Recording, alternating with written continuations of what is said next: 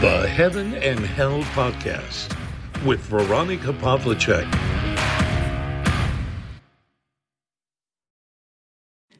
Hallo, ich begrüße euch. Ihr solltet ihr wieder ein leises Knacken hören. Das ist wieder das Holzfeuer im Kamin. Ja, und wann soll man diesen Holzkamin denn heizen, wenn nicht bei diesem tiefsten Winter, den wir jetzt gerade haben? Eine solche Schneedecke habe ich schon sehr, sehr lange nicht mehr gesehen.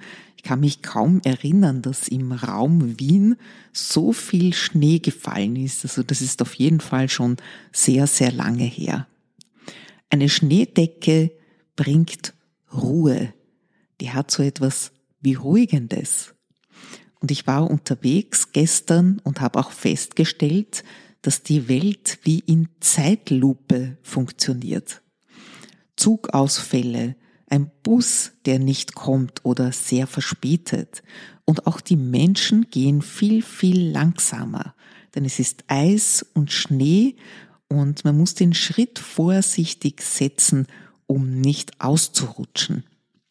Die gut gemeinte Räumung tut ja noch ein Übriges, wenn Salz gestreut wird, dann wird alles so wässrig und flüssig und wenn es dann nochmal richtig kalt wird, dann wird das erst so richtig glatt, so richtig Glatteis. Ich habe gemerkt, wie alles viel, viel langsamer geht. Manche Menschen halten das ja nicht aus. Also ich habe gewusst, als ich aus dem Fenster geschaut habe, wenn ich rechtzeitig zu meinem Termin kommen möchte, dann muss ich an diesem Tag, wo so tiefer Winter ist, doch deutlich früher aus dem Haus gehen. Aber das kalkuliere ich ein und ich ärgere mich nicht darüber, denn ich kann es nicht ändern. Und ich habe es eigentlich sehr schön gefunden, dass alles ein bisschen langsamer geht als sonst, dass diese Hektik etwas gebremst wird. Und als ich dann am Ziel angekommen war, bin ich aus dem Zug ausgestiegen und zum Bahnhofsvorplatz gegangen und habe ja einen Moment mir Zeit genommen, die ja von Eis und Schnee überzogenen Bäume zu bewundern, die sich in wahre winterliche Kunstwerke verwandelt haben. Die Welt ist wunderschön und voller Schätze. Wenn wir akzeptieren, was Gottes Wille ist. Natürlich könnte ich jetzt, ja, mich mit Händen und Füßen wehren und sagen, eigentlich sollte ich jetzt schon im Warmen sein und am Meer sein und jetzt bin ich hier im winterlichen Europa. Aber es ist so gekommen, es wird einen Grund haben und ich gehe jetzt einfach voran und bete, dass Gott mir zeigt, wo er mich haben möchte. Der Zeitfaktor ist ja für uns Menschen auch ein völlig anderer. Gott überblickt ja immer das Gesamte. Und wir sind meistens so ungeduldig. Und wir sind auch, ja, stolz, hochmütig. Ich habe auch immer das Gefühl, dass Gott uns wieder in die Demut zurückführt, wenn er es für notwendig hält. Wir rühmen uns gern unserer Taten. Ich habe doch eine Bibelstelle aus Matthäus mitgebracht, wo es da auch heißt, wenn ihr betet, macht es nicht wie die Heuchler. Sie stellen sich beim Gebet gern in die Synagogen und an die Straßenecken, damit sie von den Leuten gesehen werden. Amen, das sage ich euch. Sie haben ihren Lohn bereits erhalten. Du aber geh in deine Kammer, wenn du betest, und schließ die Tür zu. Dann bete zu deinem Vater, der im Verborgenen ist. Dein Vater, der auch das Verborgene sieht, wird es dir vergelten. Matthäus 6, 5 bis 6. Ja, wir neigen schon dazu, unsere guten Taten, ja, und unser Gutsein gerne zur Schau zu stellen. Es erinnert mich daran, ja, an das Dorf, wo meine Mutter herstand, die immer gesagt hat, manche gehen nur in die Kirche, um ihre neuen Hüte und Mäntel auszuführen. Das ist auch so etwas eine Art Scheinheiligkeit. Und letztendlich, und letztendlich total vergänglich. Niemand kann auch nur etwas davon mitnehmen, wenn es einmal zu Ende geht. Ein Stück weiter im Matthäus Evangelium heißt es auch, Sammelt euch nicht Schätze hier auf der Erde, wo Motte und Wurm sie zerstören und wo Diebe einbrechen und sie stehlen, sondern sammelt euch Schätze im Himmel, wo weder Motte noch Wurm sie zerstören und keine Diebe einbrechen und sie stehlen. Denn wo dein Schatz ist, da ist auch dein Herz. Ja, das ist eine kräftige Erinnerung daran, dass es nicht um Materielles geht, sondern um unsere Seele, um das ewige Leben. Ja, darum, wie es eigentlich nach dem Ende unseres irdischen Lebens weitergeht. Und da hat all dieses Materielle und all das, was wir so gerne anhäufen, keinen Bestand. Ja, es hat überhaupt keine Bedeutung. Ebenso wenig wie die guten Taten und die Gebete, derer wir uns vielleicht vor anderen rühmen wollen. Wir können uns den Platz im Himmel nicht verdienen.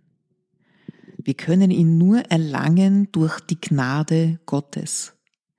Wer das einmal begriffen hat, der wird von selbst sehr demütig und dankbar. Denn wir können es nicht durch eigene Leistung schaffen, ja, an den Tisch des Herrn zu kommen in der Ewigkeit. Wir brauchen jemanden, der uns da kräftig unterstützt. Und es gab einen, der das bereits getan hat. Unser Herr Jesus Christus, der um unsere Unzulänglichkeiten gewusst hat der unsere Sünden, die Sünden aller Menschen auf sich genommen hat und der uns frei gekauft hat mit seinem kostbaren Blut, der alles Leid auf sich genommen hat, damit für uns der Weg frei werden kann, der Weg zu Gott, zu seinem Vater, ist durch ihn frei geworden. Hindurchgehen müssen wir selbst. Durch die enge Pforte, wie es in der Bibel heißt. Natürlich ist es einfacher, durch das große goldene Tor zu gehen und sich mächtig zu fühlen. Doch das sind wir Menschen nicht. Wir haben keine Macht. Wir sind und bleiben Sünder. Und wir brauchen einen Erlöser. Wir können es selbst nicht schaffen. Das hört sich immer so negativ an, aber es ist schlicht und einfach die Wahrheit. Und ja, er ist der Weg, die Wahrheit und das Leben. Er hat uns den Weg bereitet. Dieses große Opfer hat er für uns gebracht. Und da wird sehr, sehr klar, dass alle Schätze der Welt uns nichts nützen. Ich habe ja auch meine beiden Eltern begleitet am Ende des Lebens und auch ihnen ist sehr, sehr klar geworden. Also wenn das Ende des Lebens naht, dann wird einem das noch einmal bewusst, dass man nichts, aber auch wirklich gar nichts davon mitnehmen kann. Auch wenn man das eine oder andere lieb gewonnen hat. Auch wenn man an irgendwelchen Gegenständen hängt oder ja, an einem Zuhause an irgendwelchen Kleidungsstücken, an irgendwelchen Möbeln, egal was es ist. Es ist vergänglich und es wird uns nicht in die Ewigkeit begleiten. Da möchte ich dich auch dazu aufrufen, vielleicht Gutes zu tun mit diesem Materiellen, das du dir sowieso nicht mitnehmen kannst. Vielleicht hast du Kleider, die du wirklich gar nicht brauchst und kannst sie spenden und Flüchtlinge können sie gut brauchen, die warme Winterjacke, von denen du vielleicht drei oder vier im Kasten hängen hast. Und wenn es dir gut geht, ja, dann fasse dir ein Herz und spende für Menschen, denen es nicht so gut geht. in diesem irdischen Leben brauchen sie es und brauchen die Unterstützung. Mach dein Herz auf, jetzt in diesem Advent, und überleg dir, wem du Gutes tun möchtest.